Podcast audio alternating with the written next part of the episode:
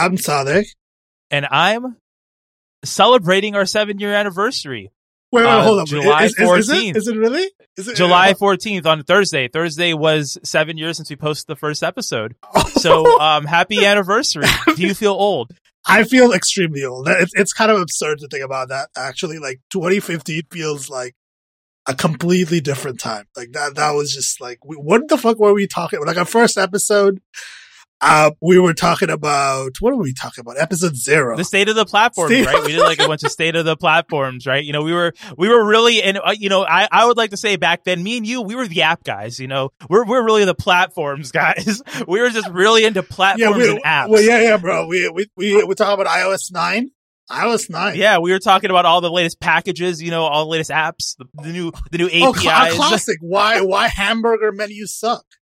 Uh, that is, I, listen, I have lost that battle. Obviously. Obviously. I just did not. I did not win. I that if there is there are many L's I've taken in stride. hamburger menus. that is- one I'm still bitter about. That that's an L that I I don't. I mean, the L has been handed, it's been placed upon me, but I do not want that L anywhere near me. I- but it, it is my yeah, L. hamburgers. I think like the first episode we talked about like um Facebook instant articles. Remember those? Um the the content And then we had the whole running grab, running not not grab, running um what was it? Running bit of of of activating our brands and brand power. bra- you know? hashtag brands. Um uh John Gruber's brands as an identity. con- content blockers. You remember content blockers when iOS first got content blockers? And people were freaking, out out, about ad blocking. the Verge had an article, like the like the the Vox Media team had a performance bankruptcy article that it was just like hot shit. So I mean, this this is great. Uh, for seven years, it, it feels like in tech like tech terms, that is literally like a century. Like seven years is like a hundred years. You know, so a lot has changed. A lot has changed in that seven years. and yet everything is still the exact fucking Everything is the same. That's the thing, right? We we see all the. We actually we're gonna have a topic today that is basically something you could come back to like five seven years ago. The the nothing phone one, which we'll talk about later. Uh, so let's start with some some bits of uh, Apple news. Uh, this is the first one. Uh, we got some information security news. Uh, so lockdown mode is is is a new security feature that Apple has announced. Uh, press release was July 6th. Uh, did, they- what this, did they say which version? Is it the next stable version of, of iOS that is 16 yeah so ios 16 ipad os 16 and mac os ventura will all be getting this watchOS will not but i mean it kind of makes sense Yeah, I mean, watch- know how- WatchOS? Like, what? I mean, a watchOS does not have much user data on no, it, right? it really does and not. b Yeah. I don't think anyone's really actively targeting an apple watch No, probably not. I mean, probably not yet, you know. Uh, so let's, let, let me, I'm going to just read Apple's description from the screenshot, like the, the iOS screenshot, because it's a pretty good, like, description. So lockdown mode is an extreme, uh, optional protection that should only be used if you believe you may be personally targeted by a highly sophisticated cyber attack. Most people are never targeted by attacks of this nature. When iPhone is in lockdown mode, it will not function as it typically does. Apps, websites, and features will be strictly limited for security and some experiences will be completely unavailable. Okay. So, so we like, so I think we can, we can, let's like break that down. Like, so what is, what are like the restrictions? Like, what are the, like, I mean, the, the in overview, the sort of limited functionality. So what are the big functionality, like limitations with, I think the biggest one that seems of like a sleeper feature. Everyone's talking about more like the, the functional ones of like messages, but I think the biggest one is really to disabling a JIT in Safari. Uh, JIT being just in time execution. Uh, there's a very long explanation we could give, but to summarize it, it essentially allows for faster code execution to speed up specific of web apps, JavaScript? right? Like to, that's to be clear, it. yeah, JavaScript. JavaScript Yeah, operations.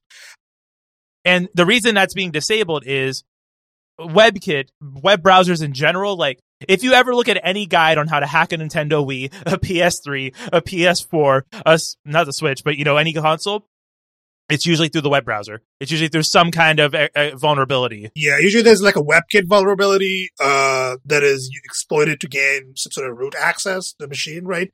Uh, so so closing off Java just in time JavaScript compilation closes off like a whole sector of of possible attacks, right? Like it just closes off a vector, right? It's a huge vector of uh, possible attacks, and so it makes it so that uh, it helps prevent the one-click exploits, as they're called, right? It helps with the one-click exploits, and it also like makes the JavaScript more predictable, like the JavaScript engine to be less buggy. So the slower JavaScript like decode engine is going to be in use. So sites will be slow, right? Like performance will, I don't know if it'll be noticeably slower. It depends on the site, right? Like I suppose it will be, if a site has a lot of JavaScript, like with a lot of ads and stuff, like it will probably be very slow. But like, it, I say it's more noticeable on Mac OS, I would say, versus iOS. And, and my reasoning being like how many people are loading web apps on, on their iPhone, right? Versus like people who just keep Gmail or Google Docs or whatever open all day on their Mac and Safari. Uh, so, so unless you, you can also, you can also exclude a trusted site from lockdown mode. So like if you want to have a site load with, with JavaScript, uh, just in time compilation, like you can, you can put that, put a list. I, I suppose you just like put a domain in a list, right? Like, and it'll exclude the site from lockdown mode like YouTube, for example, right? I imagine like some YouTube players probably don't work on your Mac if you don't have JIT enabled. So you could probably just whitelist YouTube or, or Google Docs or whatever. But, you know, for two shades of brown.com, keep that JavaScript I. There's not much. Actually, do we have any JavaScript uh, on our site? There might be some jQuery stuff for the, the, the podcast player that is embedded into the posts, right? There might be some. Wait, so it's not it's not just an HTML5 stock player. I, I actually, thought we to being an HTML I, I stock player. Know. I'm not. I'm not a web developer. I actually don't know if there's any. Let me just like refresh uh, this, this, we're doing web development. Yes, there's jQuery loading. So there's just jQuery stuff. Bro, get rid of that shit. No, no, that's part of WordPress. It's part of the theme. I can't do anything about it. Uh, it's part of the. Th- hey, yo, WordPress. This is why you're a garbage oh product and no one uses you. Jesus Christ. We've been, jQuery. We've been literally using WordPress for seven years. We cannot talk shit about WordPress. Um, but yeah, so th- there's some JavaScript there, but it, I don't think the page will break if you disable it. I think some functionality. Well, never underestimate the ability of bad web developers. I mean, it, will probably break some basic, some functionality, but I would imagine you could still like get the basic content of like the RSS feed, the download link, even the even the MP3 player. Oh, yeah, it's gonna break those React websites though for oh, sure. Oh yeah, the React, the React, React, websites React are totally React gonna be terrible. Gonna be like loading the Discord web app with JIT disabled. no, no, do not, no, no, no, do not. Uh, oh, that's uh, that sounds rough. Uh, so other things that are sort of restricted, Apple services, incoming invitations and service requests, including FaceTime calls are blocked if the user has not previously sent the initiator or, or a call or request. So this is, I mean, this sort of already exists, right? Like, it, I mean, it's sort of, right? Like the, the feature, the phone feature that disables, uh, calls from unknown numbers that are not in your contacts. Uh, that it kind of, but it doesn't exist with this capacity, right? So I think I think it's really like the uh, safety check feature, where it's just a bundling of features that may already exist. He's also disable like iMessage previews, other things to help disable iMessage attacks. And the, the, I think the interesting thing here is that this is like a really un-Apple thing to offer, right?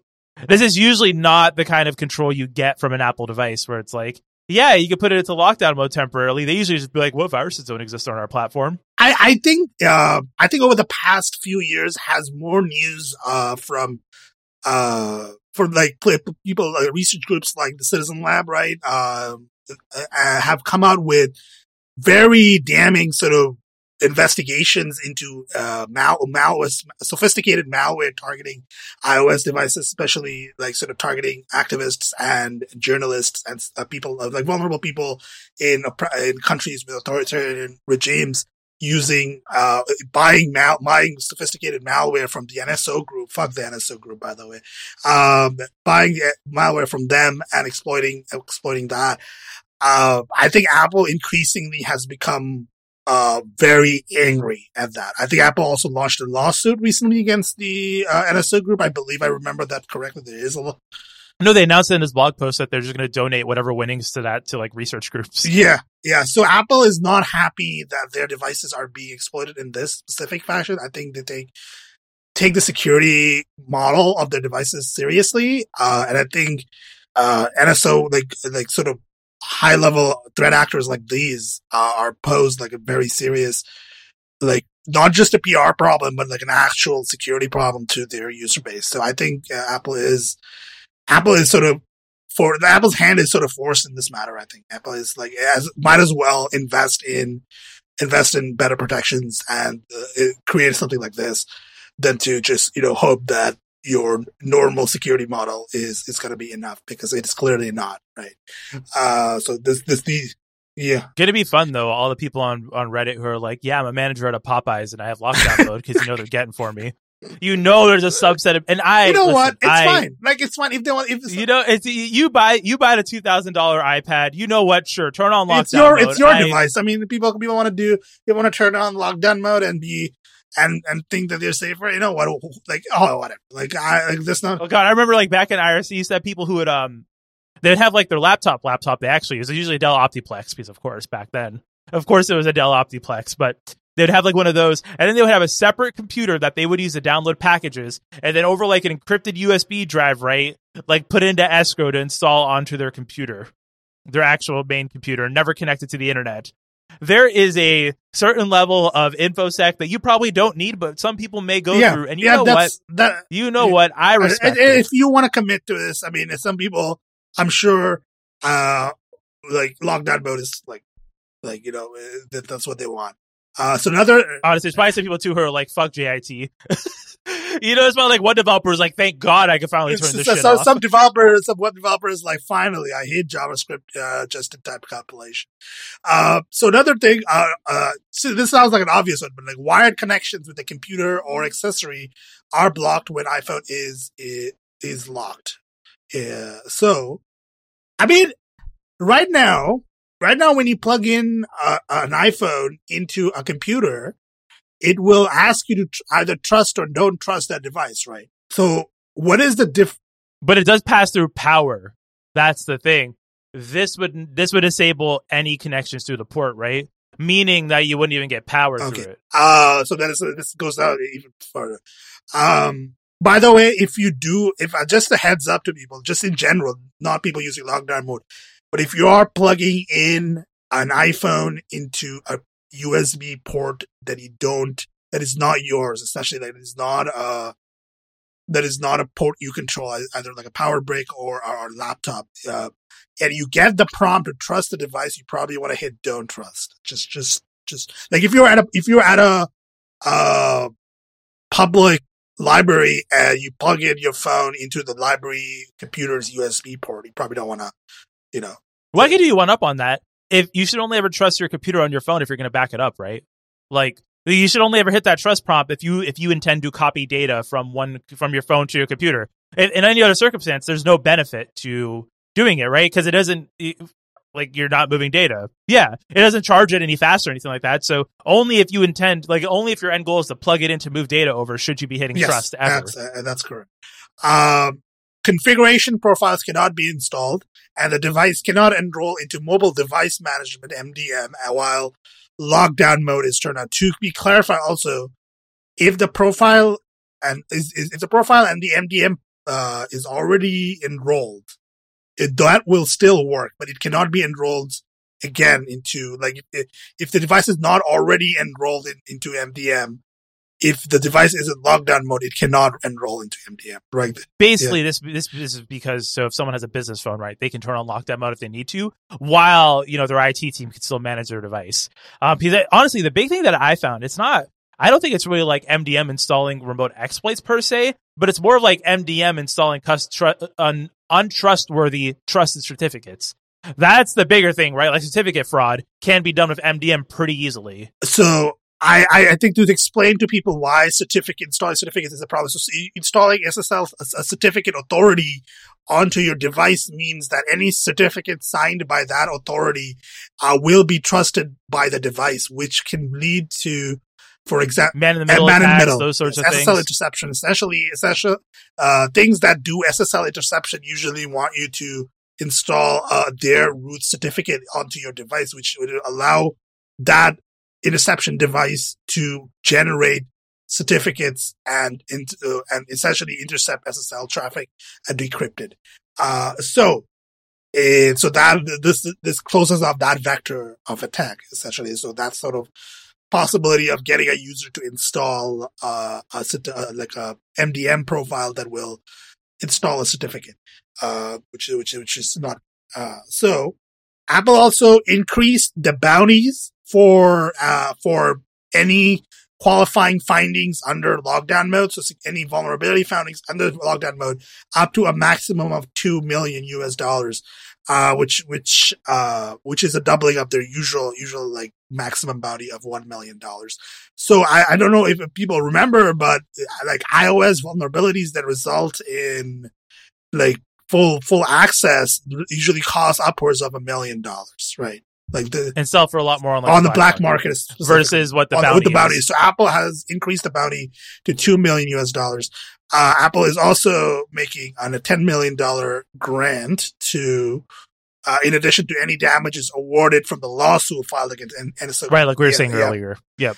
Uh, so they have like a charity group, like they're they're funding like research into um, you know, they have a committee going. So people from Citizen Lab, uh, Ron Deibert, um, you know, Amnesty Tech, uh, Access Now the engine room. So people like people like groups who have been like sort of doing research into this sort of, uh, it, it, it is this sort of attack that it, I'm, this is only to get worse. Like, I, like the, these state groups are not going to stop. These are, these are heavily, highly funded, very agile, very power, very like motivated groups attackers. So, you know, uh, we, with the research needs to continue on this one. So this is a good thing. This is, this is a good, do you think that, do you think that Google will, will make something similar?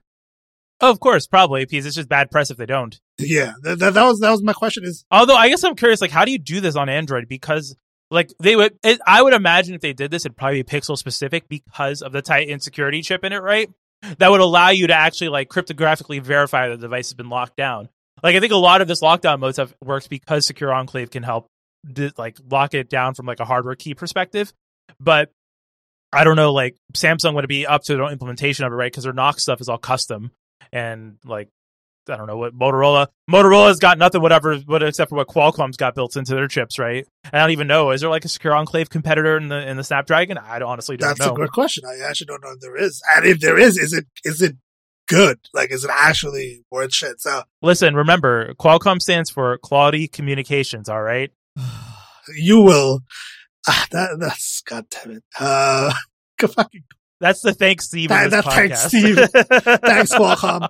Um, so yeah, so this is lockdown mode. I, I mean, I would say that unless this is the kind of thing that uh, unless you're like the kind of paranoid person we talked about, which you know, fine, but like if you need this kind of if you need this kind of uh if you need this kind of protection, you know you need, you know you need this kind of protection. So if you're like an activist, if you're like uh, a journalist, you know, like I would say, like I'm not like I'm not like over like um if you're a pro- if you're someone who's going to protests regularly, uh, I would say enabling lockdown mode for your device while you are at the protest. I mean, actually, that that is probably a good idea. Don't you like? I like. I don't. I don't know if well, actually, no, no. If you're going to a protest, it's, it's, so that's a different threat model, right? So my joke about the Jane, if Jane, if, if Bob Jane, the manager from Popeyes, is also at like the trans pride protest, yo, different story. Turn on lockdown mode for that. I mean, specifically too, to be clear,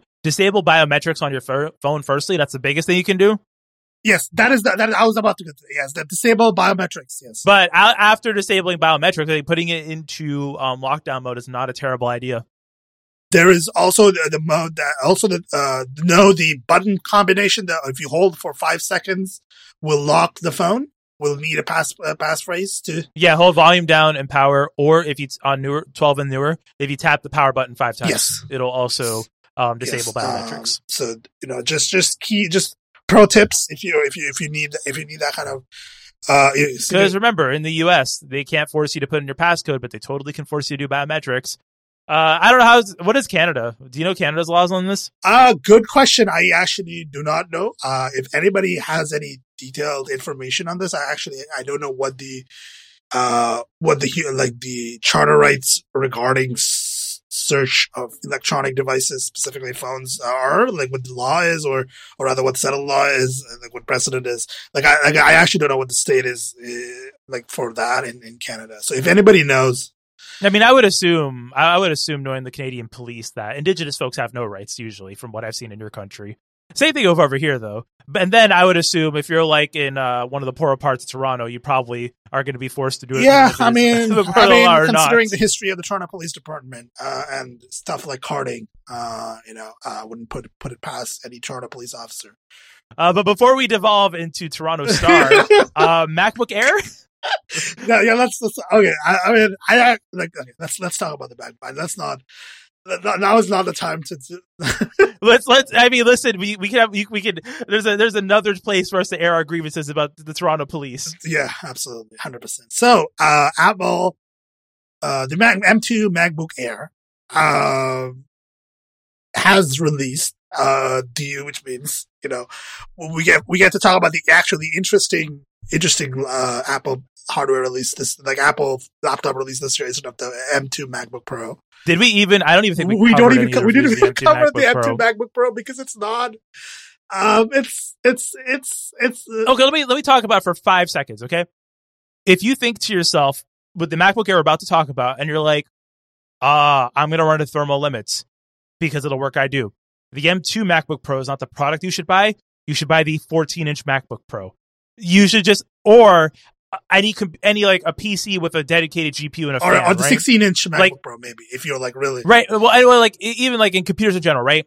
If you look at a, the thermal envelope of the M2 MacBook Air and you're like, that is not enough for the work I do, buy a computer with a fan in it that is meant for professional work, right? And by that I mean, do not buy an Ultrabook on the PC side. Buy an actual like laptop with a dedicated GPU or the 16 inch MacBook Pro. Because if you do that kind of video work, it's even if even if the ultrabook has a fan it's still not going to be as good as what you can get for equivalent money because like you pay for ultrabooks with a premium price point i mean the macbook pro you're also paying for the screen but you do about like you know uh, one of the ROG Zephyrus laptops, right? Like that's probably still be a better bet for video work than than than the 13 inch MacBook Pro. Like, just understand that this computer is not meant for people who need sustained thermal performance. Neither are like ultrabooks too, right? Like on the on the PC side. This is ultrabooks are always meant for basically they're just basically they're fancy web browser running machines. You know what I'm saying? Like they they're like very they're they're not meant for heavy sustained workloads. That that is all like that is basically the gist of it is that if you're running something heavy heavy sustained workloads, for example, video high amounts of video ed- rendering, like video editing and video rendering, 3D work like Maya uh, or Blender, or if you're doing a lot of Final Cut, or if you're doing a lot of compilation. So if you're compiling a lot of code all the time, for example, in Xcode, right? Uh, that I, is I where... want to interrupt to say very big emphasis on the fact that static is saying consistently or often here because I think if you are someone like us who do a podcast once per week, if you thermal throttle during the export a little bit, it's fine. You do it once per week. It's okay. It is fine if your computer throttles a little bit once per week when you're doing an export because you only do it once per week. If we were doing this every day, that's a different story. Yeah, if you're like a professional video editor or a professional audio editor or a you know professional 3D artist, right? If you're doing this work all day, like eight hours a day, you're you're doing you're running Blender, you're running Final Cut, right? You're rendering stuff, you're you're processing that kind of workload. The, the Apple MacBook Air, the M2 MacBook Air is not for you because it is it will it will throttle and it will cost you more performance uh, in in time. And even if it had a fan, even if it had a fan, you would you would you would make back so much time with the with the MacBook Pro with that with the 14 inch. You would just because it has more cores, it has better performance, it has faster storage. Like you would still make you would still have a better time doing it with that. But um, alas, we should probably talk about the actual computer, not be ranting about thermals. I, we should probably we should. T- uh, we, uh, I mean, the thermal the thermal topic is the big like sort of thing that have been talking about is we're talking about the device itself. So this is a new design. So the for the for the first time in a long time, uh, I mean, this is the first time the MacBook Air's design has changed, right? Like physical, like physical design wise. Yeah, they've all been like touches up to the wedge shape. This is now like a completely. I mean, it's still a laptop. You can you can like cut a laptop so many ways. It's still yeah, it's still a laptop. Yeah, it's still a laptop, but it is more designed like the new uh new MacBook Pro design, right? More um not tapered edges, right? No, no, no wedge shape. Flat, yeah, flat, flat edges. edges. It also has no branding on it, right? It doesn't say MacBook Air anywhere on it, which I think is nice. Which is which is interesting. Um, it comes in more colors. It comes in uh, which which is my favorite color is the midnight blue color. I think looks Look at those fingerprints. those fingerprints though, are bad. I I was like looking at the fingerprints and I'm like, okay, uh, that is that's not great. But you know, some people, you know, you gotta sacrifice something for the uh, hot hot blue color for the drip. for the drip, you know, for the drip. you know, you got you got to keep like a you got to start keep wiping the laptop all the time. Uh, so you got you got colors, you got this new design. It, it is it is thinner and lighter than the the the wedge shape like the M1 MacBook Air, right, which I have, uh, which is which seems like you think that it would be impossible. Like it's kind of like I, it's the M1 MacBook Air is not a heavy device. Like it's very light. To to be even lighter and thinner than than that is is kind of like honestly actually fairly impressive. Shout out the 12 inch MacBook gang. Um, rest in peace to mine. 12, 12 inch MacBook Air, a 12 inch MacBook, uh, it truly was not, it, it was, it's too ahead of its time because of the shitty Intel U chip. Listen, I did, I did the first two and a half years of the podcast on on that laptop. True, true, true. It was, it was, uh, it was. You want to talk about thermal throttling, all right? yeah. Let me tell you. Let me tell you. The Core i M3 in that thing throttling back to one gigahertz Jesus Christ. under load. Uh, so better screen. Is this, uh, what kind of screen is it? Do we know? Uh, is it, It's L, it's it's LED. So it's it's not the um it's not the mini LED. That's only on the Pro devices. But I mean, it's still it's an Apple display, so it's fine. uh, better webcam. I know that people, people care about the webcam a lot these days. Uh, the be- I mean, look at the photos in the Verge review. It actually looks like a serviceable it's, webcam. it looks I, serviceable. yeah. that webcam does not com- there's no complaints I have yeah, about it. Yeah, it, it looks okay. Um, battery life is still very, very good. Um, it has MagSafe charging. Uh, so you essentially free up a port. So if you're charging the device, you don't have to put it, plug it into the USB-C port. You can plug it into the MagSafe charger, uh, charging like port there. Uh, so you essentially gain an extra USB port, uh, by, by doing that.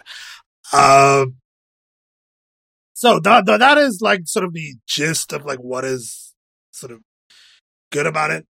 Uh, the, uh, can we like talk about the SSD situation. SSD situation? Yeah. So, uh, so w- which models specifically have the SSD problem? Is it the, the base model, which if you've listened to this podcast ever, I think our consistent guidance for the past seven years has been don't buy the base model of any Apple product. But uh, well, except the new iPhones, actually, 128 gigabytes, you're fine. Like that, that except the new iPhones. But outside of this, like, so it has eight gigs of RAM, which um, static. I know, I know. I'm hold, hold back. I know. Wait, wait, wait. We got, we got to go through the rest of the spec sheet. We got, we got 256 gigabytes of RAM. But the thing being is that so it's a different it's different from the M1 products in that it is one NAND chip instead of two. So of course SSDs there's different chips right on an SSD that has you know different storage capacities. And the idea being the more the more spread out you have against different chips, you can do things in parallel, makes it faster.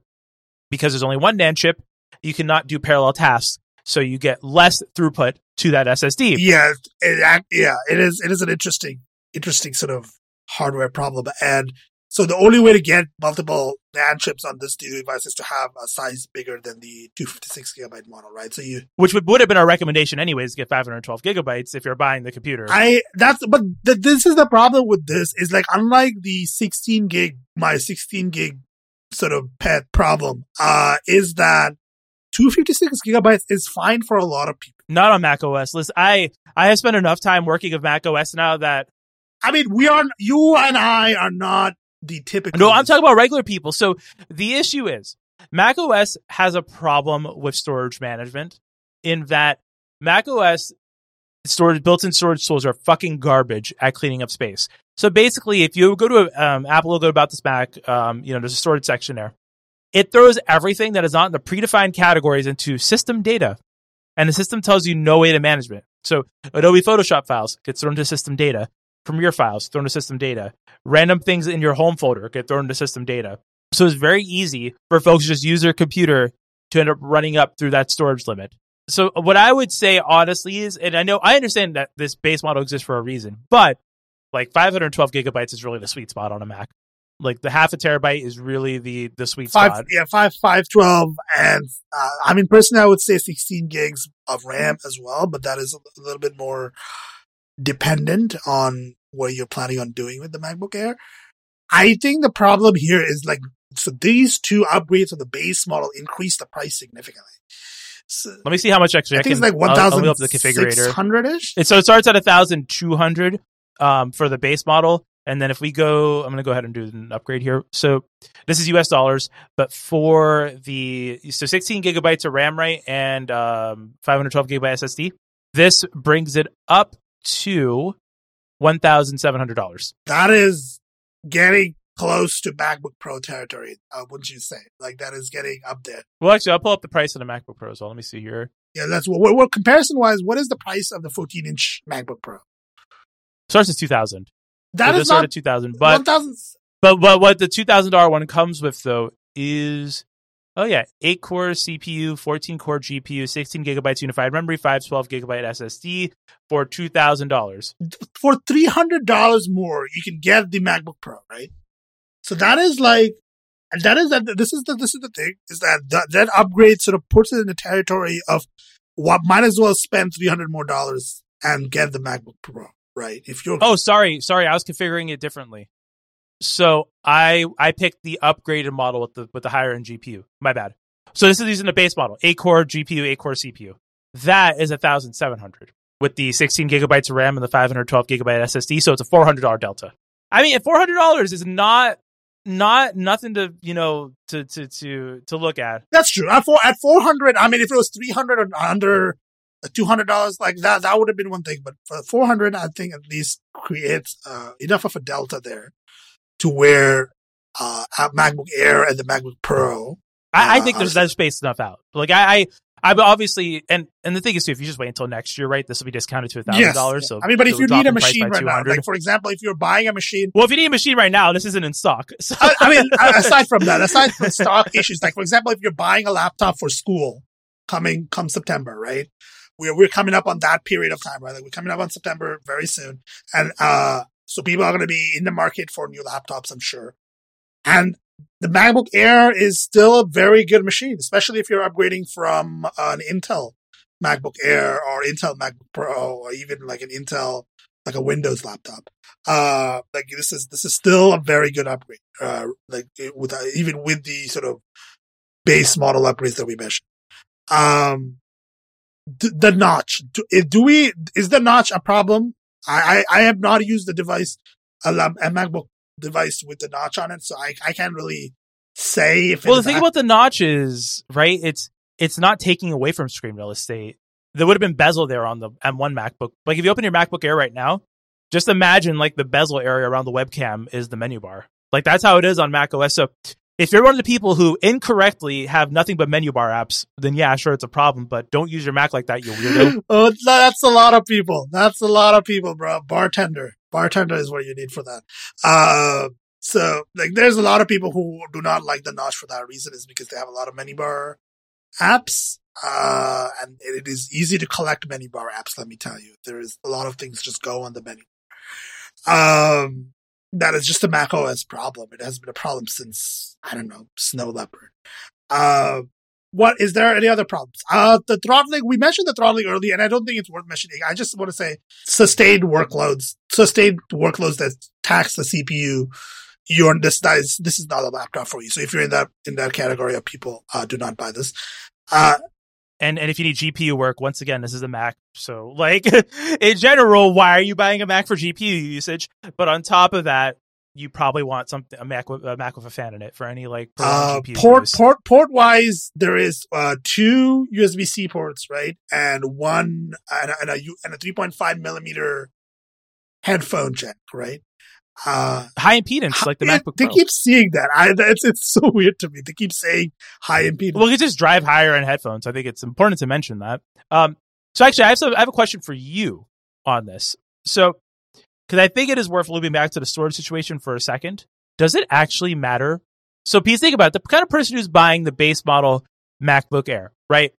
Probably a college student, or probably someone who just wants to web browse. Maybe does some email. The most data intensive thing they're probably doing are like system updates and s- indexing their mail or spotlight for searching for files, right? correct, correct. Um, I think I think 256. That's why I was saying 256. I think 256 gigabytes is fine. So if you had okay, so my personal opinion on this for say if you're if you're cost restrained when it comes to this laptop, and Well, I'm talking about more the speed of SSD, right? Not not storage capacities. no, no, no, not not, not that, not yeah. I mean that's yeah. I mean, the SSD speed won't matter to 99% of people. Uh, because the kind of workloads that 99% of people do on this kind of laptop will not be bottlenecked by the SSD's uh, keep controller's ability to write to the SSD.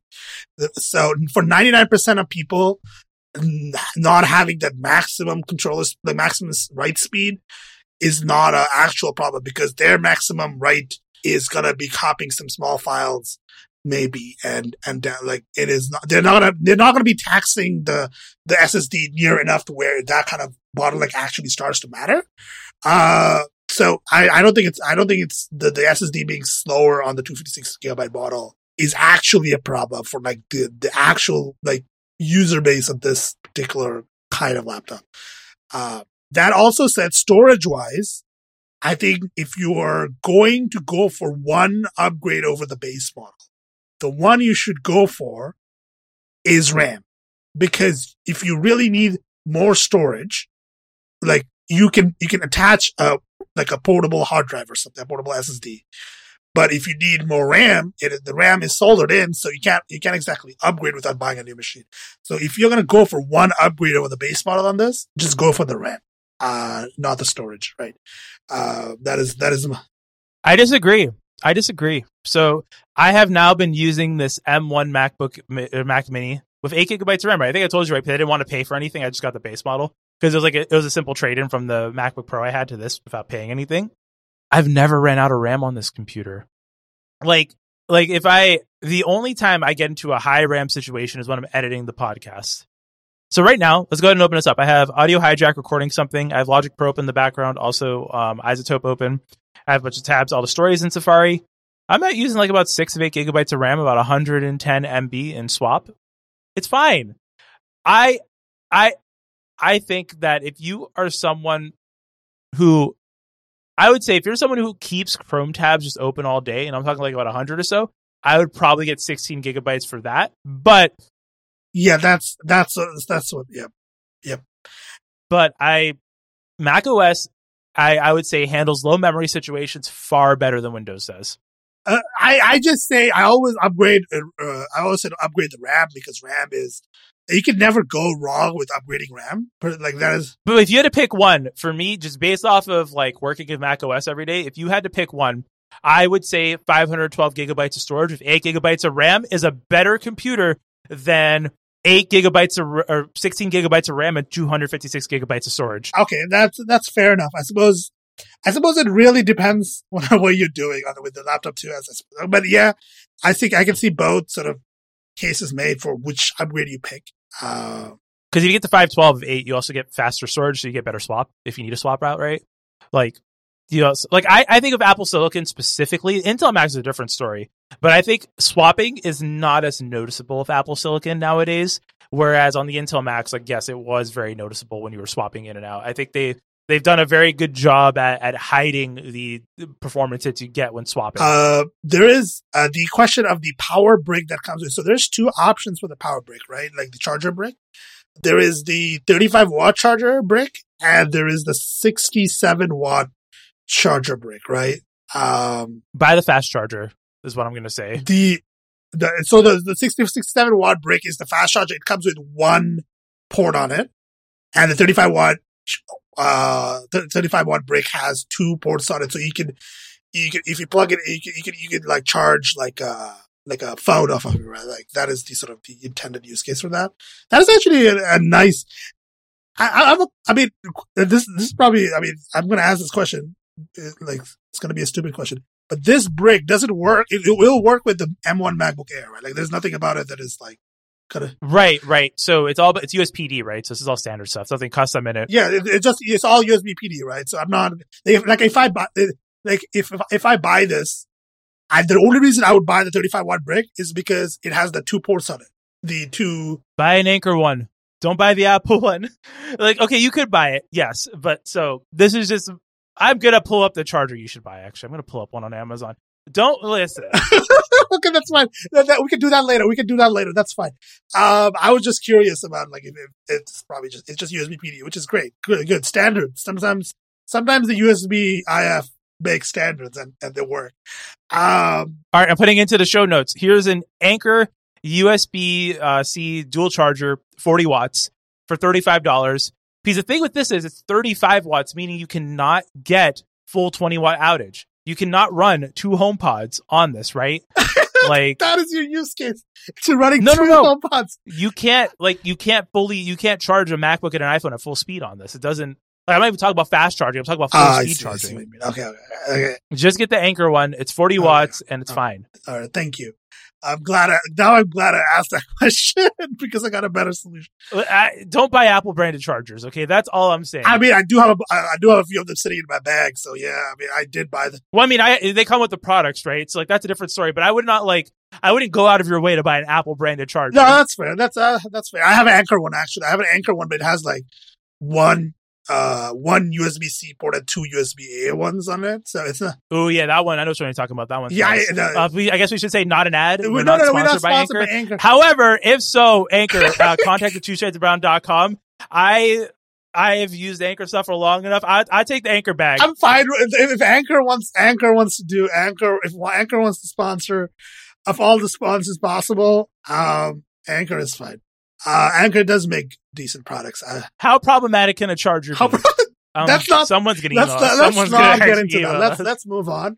Um, is there anything else that we need to say about the about the MacBook uh, Air before we move on? Um, Uh, you know, I kind of want one. I don't really Same. need it, so I'm not gonna get same, one. Same. But um, buy Starlight. Starlight's the Starlight is the best. Starlight is that, is that is that the light blue color? Is that the one with the uh like the light? That's like the Oh, gold, that's like gold, the new okay. gold one. Uh, so yeah, the fingerprint situation with the with the with this with the sort of midnight color is is kind of problematic. If you if you're considering the midnight model color, make sure you know that. Um, I am also not upgrading. If you're on an M1 and MacBook Air like I am, there is zero. It's, it's like a 20% performance. th- this is zero. if you're from Intel, however, yeah, any if Intel Intel, MacBook yes. Air, you are going to if have you're if you're on an older this. Intel MacBook Air, the you know the thousand dollar Intel MacBook Air, you know the Joanna Stern Classic, um, you know you should you should yeah you should consider an upgrade, right? Like the, it is it is Honestly, if you're on any Intel Mac right now that is not the 27 inch Mac, uh, Mac, MacBook or iMac rather, or the Mac Pro, you should probably just get an, some kind of Apple Silicon Mac. yeah it is. Trust me, trust me when I say this. The M1 in, in like the M1 and the M2, like the processors are absurdly good. Like it is unbelievably good. People are not exaggerating when they say when how good the processors and the power savings and the sort of the battery life situation. So you know, if you're on an Intel Intel Mac, uh, portable Intel Mac, consider consider a MacBook Air. Uh, so that is uh, that is our MacBook Air M2 segment. Um, there are a few reviews. The Verge review is pretty good. Uh, the, the the Daring Fireball Gruber review is very funny. Uh, because Uh, Gruber's horny, apparently. Like, I it's I don't I I mean it's it's fu- it's fine.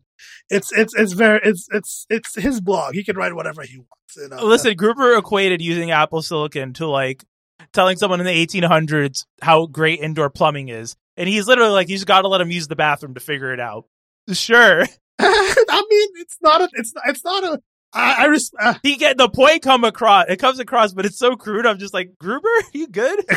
like you know listen sometimes it's like tech tech tech blogging can get boring you know like so sometimes you gotta you gotta make it interesting uh, you gotta you gotta do we use some weird analogies uh that's that's how it goes. so let's let's talk about no actually this is not make tech interesting at all no puns no puns No puns. There are no puns here. We are talking about the Nothing Phone One. It is an Android phone with lights on the back.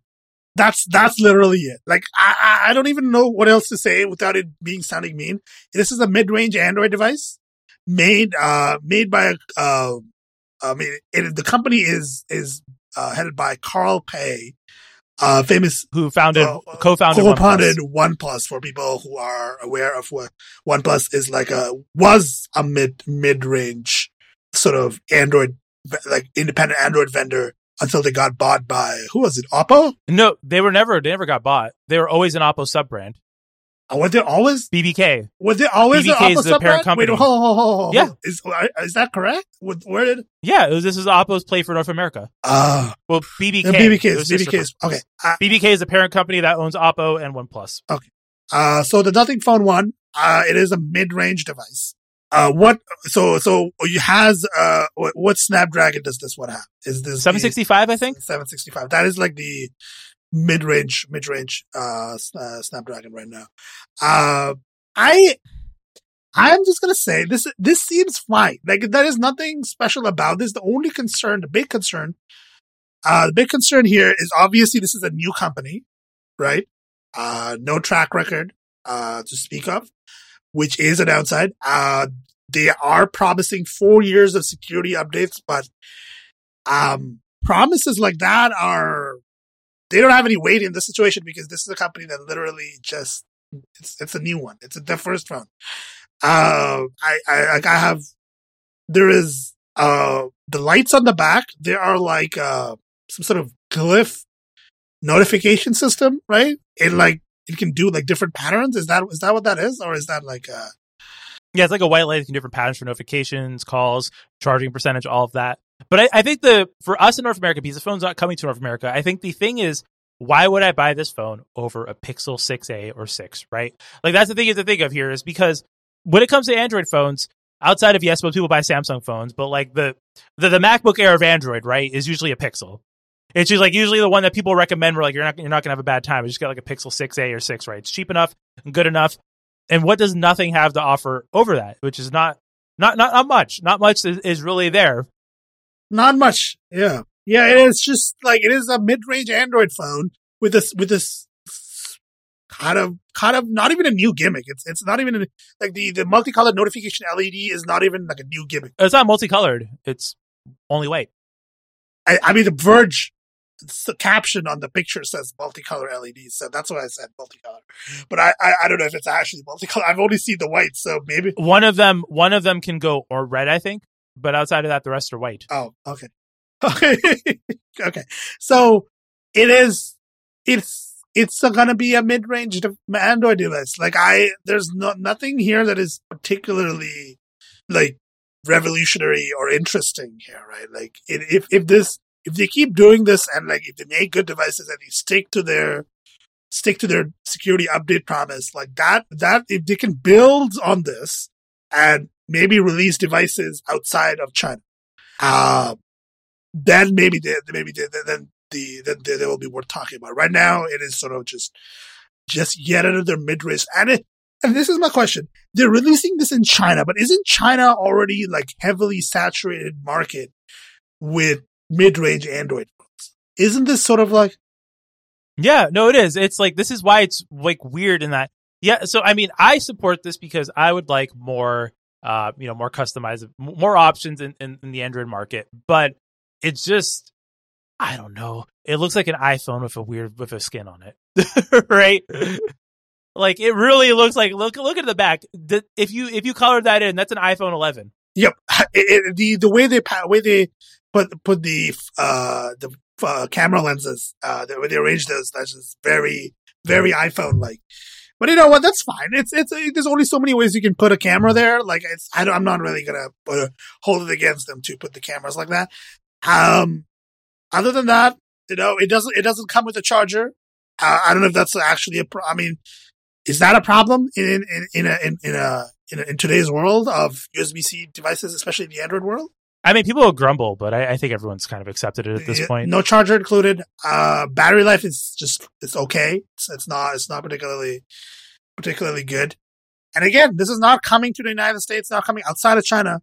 So no, it is. It's Europe. Oh, it's UK. UK okay, Japan. so you. It's not North America. That's what I was oh, saying. Not, it's not okay. coming to North okay. America. So UK, parts of Europe, India, and Japan. Japan. So I mean, there's people who probably like. I mean, those are different markets. This is a weird thing about Android phones, right? Every time we talk about it, it's so North American centric because like Google Pixel does not exist outside of the US and Japan, really. Like you can kind of get in other countries, but it's not a presence. Um, Samsung's everywhere, of course, but outside of that, like you know, India has like Redmi, all these super interesting low end phones that'll never come that's, over that's here. That's the question. Is also like in, in, in, the Indian market, the Indian Android phone market is very competitive, right? Like, you know, Redmi is there, as you mentioned, right? Like there's a strong saturation of like strong market of mid range Android, mid to low end, uh, Android phones. So I don't know what this offers over, over like a Redmi phone, right? I, I actually don't know. Like if there is, if, is this enough drip to matter? Like I, I, I, I I mean, I don't know the Indian market, bro. I've, I've only I've only watched Miss Marvel. I don't know much else about it. that is not even Indian. Um, Jesus Christ, dude. That's the joke. That's the joke. Please, before anyone asks me, before anyone asks me, that's the joke. Yes, I know they were in Pakistan. I'm very much. I learned because of that show history. I now know what partition is. That's yeah, true, true. That's true. Uh, Miss Marvel is a, it was a good show. If you if you if you've not watched it, I recommend it. Um, so yeah, like mm-hmm. I'm trying to avoid the puns, but it's it's actually more difficult than I expected. There is, uh, what's the word? There. Well, I think it's a clean way to say this. So, so, you know, OnePlus was never settle. Nothing is just never, right? Like it's it's there's just there's nothing here. There's I there's there's and and I, I'm not saying as a pun, but there's the lack of uniqueness here. It, it is simply a skin it's it's not even a software skin, which is the thing. It's like they actually didn't do much. There's no software features that actually make the special outside of controlling the nope. LEDs. It is it is just a very basic. And, and to be fair, some people do prefer like the basic Android experience. You know, there is a market for that specifically, right? But I don't know how big of a market that is. Like really, like realistically, it's not enough to prop up your startup. That's probably yeah, yeah. Like especially a hardware device. Like it's I I hope I mean, I, I never hope a company fails, but I, this company, if I, I wouldn't be surprised if this, if there, if this is the only phone we get from them. You know what I'm saying? Like, it's, it's like kind of. Yeah, because I mean, they made those transparent AirPod competitors that apparently are not good in the, like a uh, build quality wise. But you know, hey, Razer's still around, so maybe, maybe, maybe there is something about making low quality products that are nothing but drip. You know, people still buy Razer products. People buy Razer products because of like gamer marketing. It's very effective. I, I, I don't know about this. Uh, oh God, this this nothing's going to start having techfluencer marketing. Listen, you know, I there's one thing that Shades Brown's always been about. It's a bit, been about us and our tech focused lifestyle. Focused lifestyle. All right, let's move on.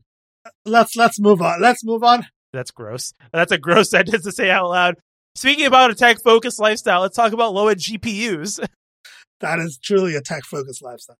Um, so Intel, uh, quote unquote released, uh, a GPU, a, a specifically a discrete GPU to be clear, uh, not, I, I, mean, a discrete GPU as a separate, like a GPU, put it into a PCIe slot.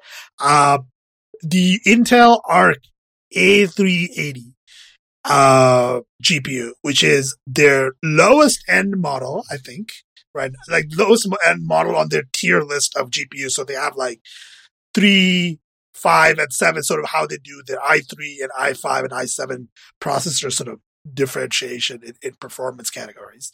So at the A380, the A stands for Alchemist, right? That is the Alchemist. My favorite producer.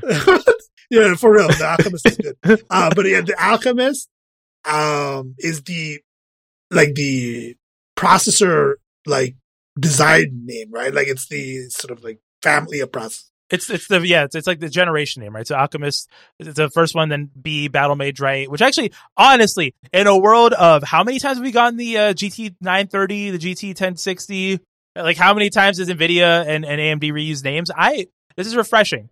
Because basically because even though it's like 380 right? All you really need to note is a for the generation, B is the next one, three is the low end, five is the mid one, and anything after that is just googly got gamer marketing that does not matter. Yeah. Uh, so I, I, for once, Intel actually did a good naming scheme that actually makes sense, which is like honestly the most surprising part of this launch is that they actually came up with a with a with a like a clear and understandable sort of differentiation between their various models. You know, so what what what do we expect? First things, this GPU is not currently available outside of China.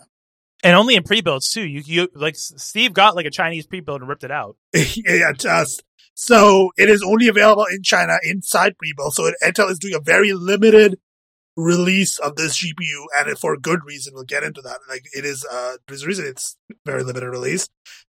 Uh, but the big sort of problem with this a problem with Intel's entry into the GPU, discrete GPU segment market is that they don't have the history and experience with making good GPU drivers for discrete GPUs. And that is very important to, very important to note, especially for people in our audience who don't, uh, who don't really deal with discrete GPUs. There's probably some of you that don't don't use any discrete GPUs at all, and not familiar with like you know do have to deal with NVIDIA or uh, AMD GPU GPU drivers.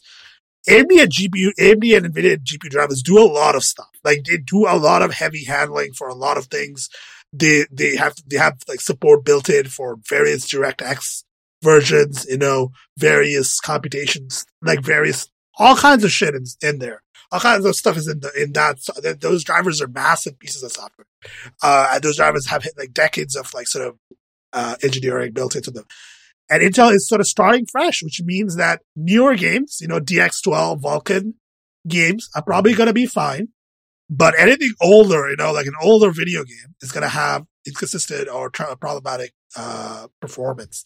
And specifically, uh, the biggest sort of performance difference comes here from a feature called resizable bar, uh, which which is like a which is like a motherboard chipset feature in newer newer uh, newer bo- newer chipsets, newer uh, motherboard chipsets. Uh, so if you do not have resizable bar in your motherboard, do not buy this GPU because the performance is significantly worse without bar, without resizable bar enabled.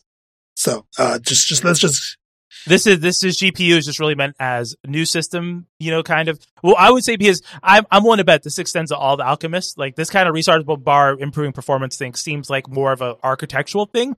So even though we don't have the, the higher end GPUs, I'm willing to bet that you know probably would be similar story for those with the rebar situation at the very least. So I would this this seems to be more of like a, a new system with new parts and not a drop in replacement for older systems which I'm not opposed to because it's a brand new product, right? If this is like, like, you know, an update to an existing one, different story, but because it's a new GPU, new generation, like I think that's a fair assumption that, hey, saying this is only really meant to be used in new systems and not upgrade old systems is fine. And also, this is, I would say, at this stage of Intel's venture into, into discrete GPUs, it is still an early adopter product.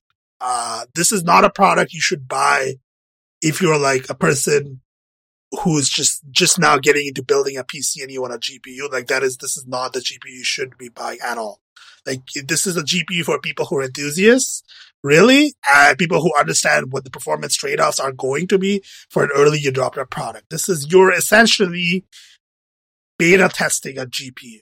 Like this is this is literally a like a beta GPU because like the drivers are really not quite there yet. You know, the driver support is minimal. Uh, and it, I mean, Intel is going to improve, obviously, but right now the state of the drivers is it's not. There is a reason that this is the reason it is a limited, uh, like release. Like it's only released in in a certain market with the like with the with only certain segment of PC pre-built PCs where performance is less uh less of a problem. So like this is not a P- GPU you should be buying if you're like if you are building like a PC for the first time or something like that. Like if you or I mean, if you're building a PC that you want to game on, because I mean, if you just need like something to push out video out and you don't have an IGP, like whatever, right?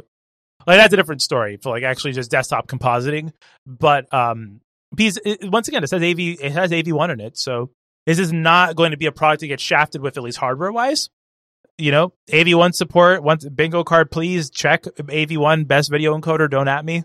But um, I I am just happy this exists, and I'm happy that it's adequate, right? Like it's not good, it's not great, but I mean, like Steve was talking about in the review, there's nothing disappointing in it. Uh, yeah, it's it's for Intel's first venture into this market. It's actually like okay, like it's it's it's it's it's rougher on the edges, but it is a first generation product for them right? It is a first generation. And it's all stuff that be fixed in software, right? Like all the driver stuff. It can fix the so driver stuff. They they can keep working on the drivers. I'm, I'm sure they're they will continue to work. This seems to be a major focus on that. They have like a like a bunch of stuff planned for this, right? Like the Battlemage uh, architecture and like stuff like that. Like, um, it is a new new contender in the GPU space, and that is the most exciting part about this. Is that for the first time in a long time, in, a, in decades, we have a, an actual competitor in the discrete GPU market, a new one that can actually and most importantly, Intel can burn money into this until it becomes successful. Yes, Intel can burn money. Intel can spend,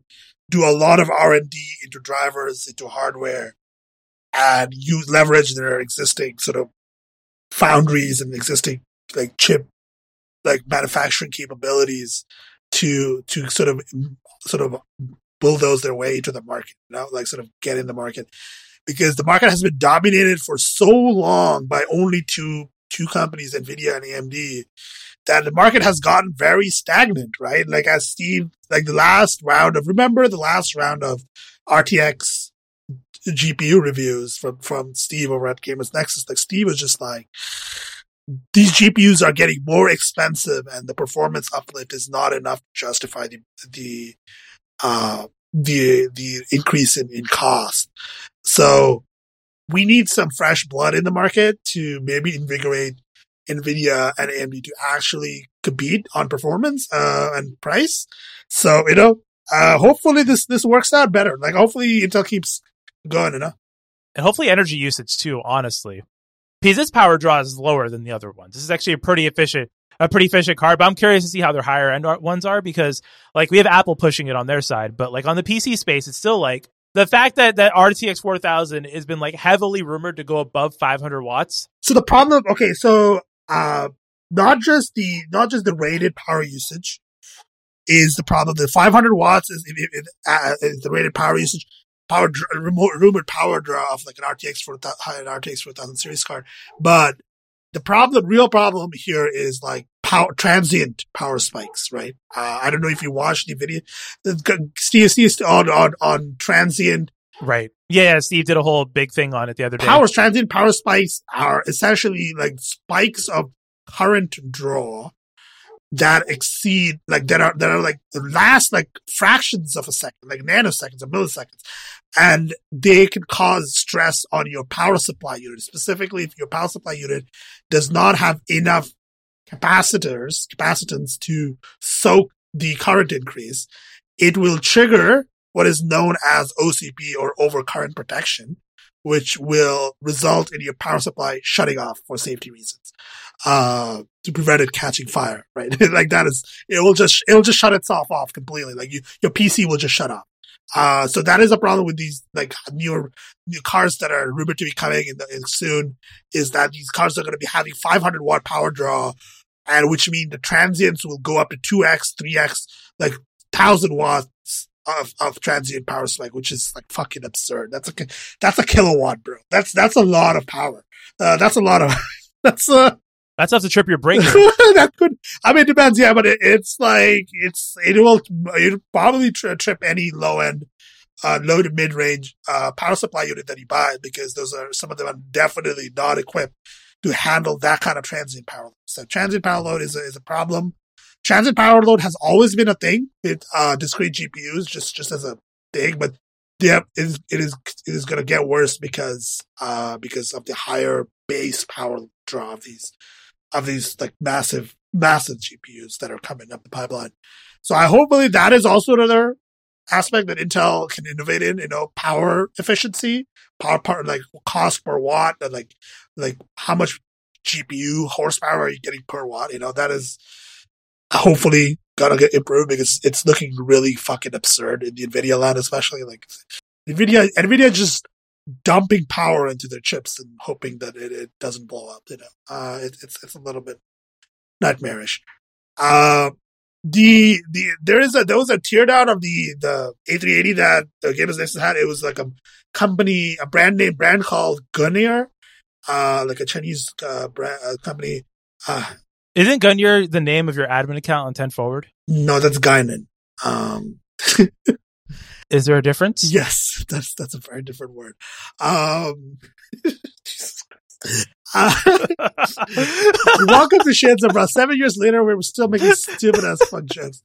Um, so A380, uh, the Gunnir, uh, the the assembly, like it's it's a pretty good, pretty good uh design. Like two fan uh, cooler, uh, thermal pads, uh, heat pipes, uh, good ther- good thermal design on, on, on the Gunnir, specifically Gunnir model. Um, and one thing to remember, this is PCIe by 8, not 16. They're not using the entirety of the PCIe uh, bus.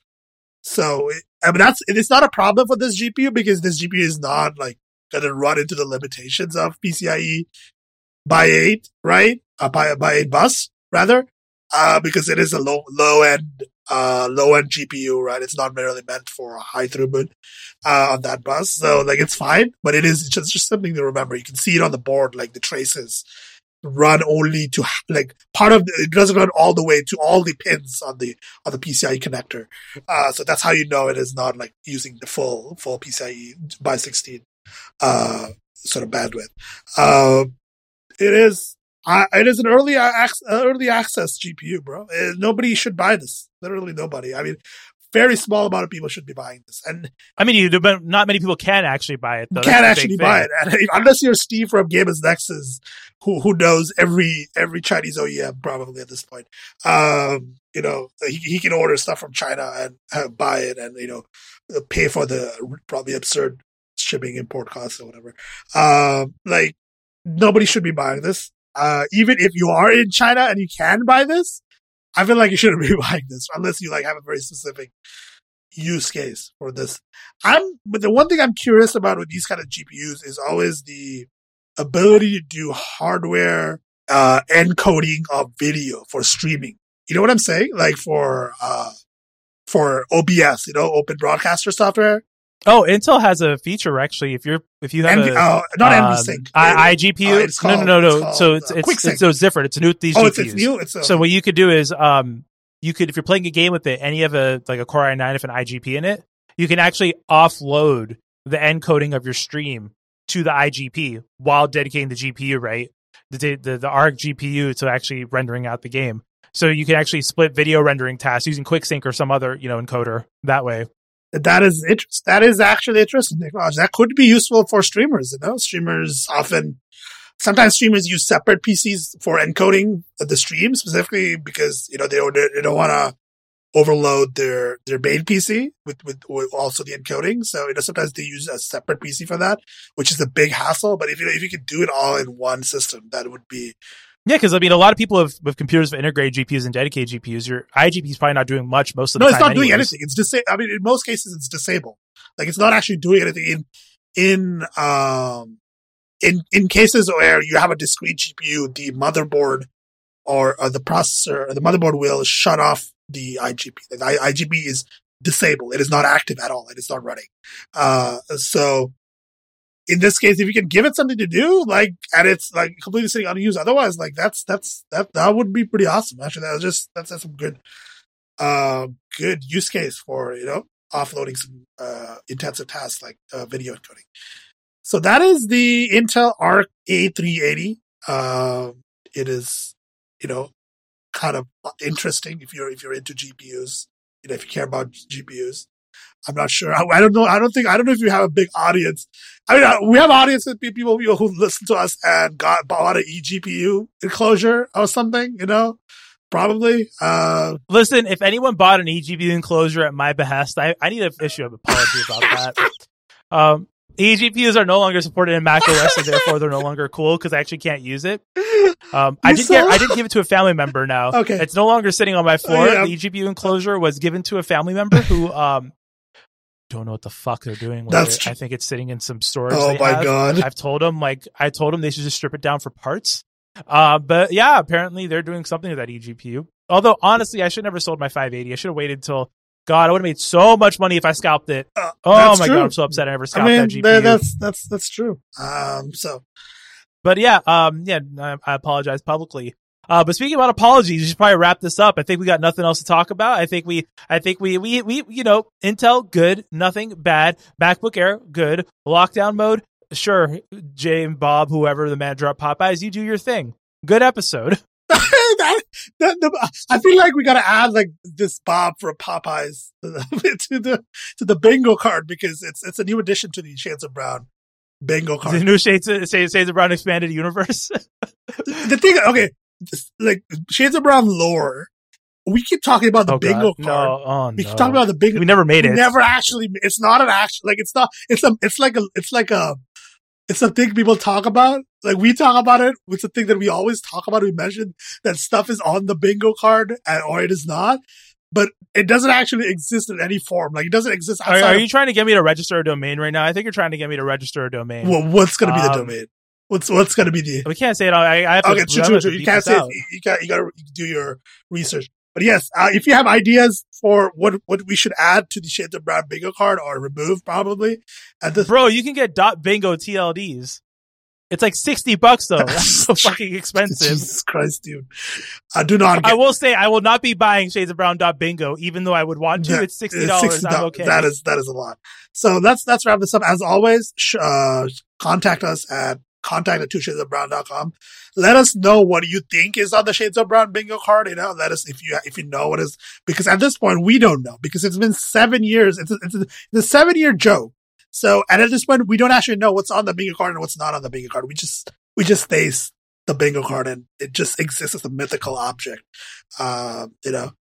So, you know, let us know what do you, what do you think is on the bingo card. Uh, let us know what you think about, you know, uh, Intel GPUs, etc. Uh, contact at twoshadesofbrown.com. Our show notes are also going to be there, uh, twoshadesofbrown.com. You can find me on Mastodon at PacketCat at 10forward.social and on my website, sonicsafe.com. It's just where do people find you on the internet? You can find me online talking about modding my 3DS. Sorry, modding my new Nintendo 3DS on uh, what websites am I on? Oh my god, I forgot. Mastodon. Yeah. Chosefine at Twitter.xyz and my website, chosefine.website. Uh, I have no end card bit here because this anime season is terrible. There are no There are good no shows redeeming- this season. yes. I'd rather not talk about it. Love Live Sunshine is not started airing yet, so once the new season of that airs, we'll bring back the anime corner. Uh, but but uh, yeah, until until next time, bye. Goodbye.